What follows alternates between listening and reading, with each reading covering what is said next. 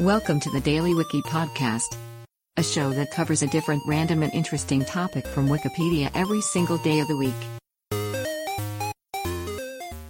Today is March 14th, and here is today's featured Wikipedia article. Map of the Iberian Peninsula In the 14th century, Nasr was the son of Muhammad II al Faqih and the fourth Nasrid ruler of the Emirate of Granada on the Iberian Peninsula. When he ascended the throne on March 14, 1309, after his brother Muhammad III was dethroned in a palace revolution, Granada faced a three front war against Castile, Aragon, and the Marinid Sultanate. He made peace with all three over the following year with minimal losses.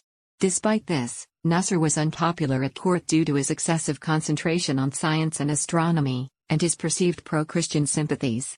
A rebellion started by his brother-in-law Abu Said Faraj and nephew Ismail landed in Nasr's abdication in 1314 in favor of Ismail, now Ismail I. He was allowed to rule the eastern province of Guadix, and attempted, fruitlessly, to regain the throne with help from Castile. Nasr died without an heir in 1322.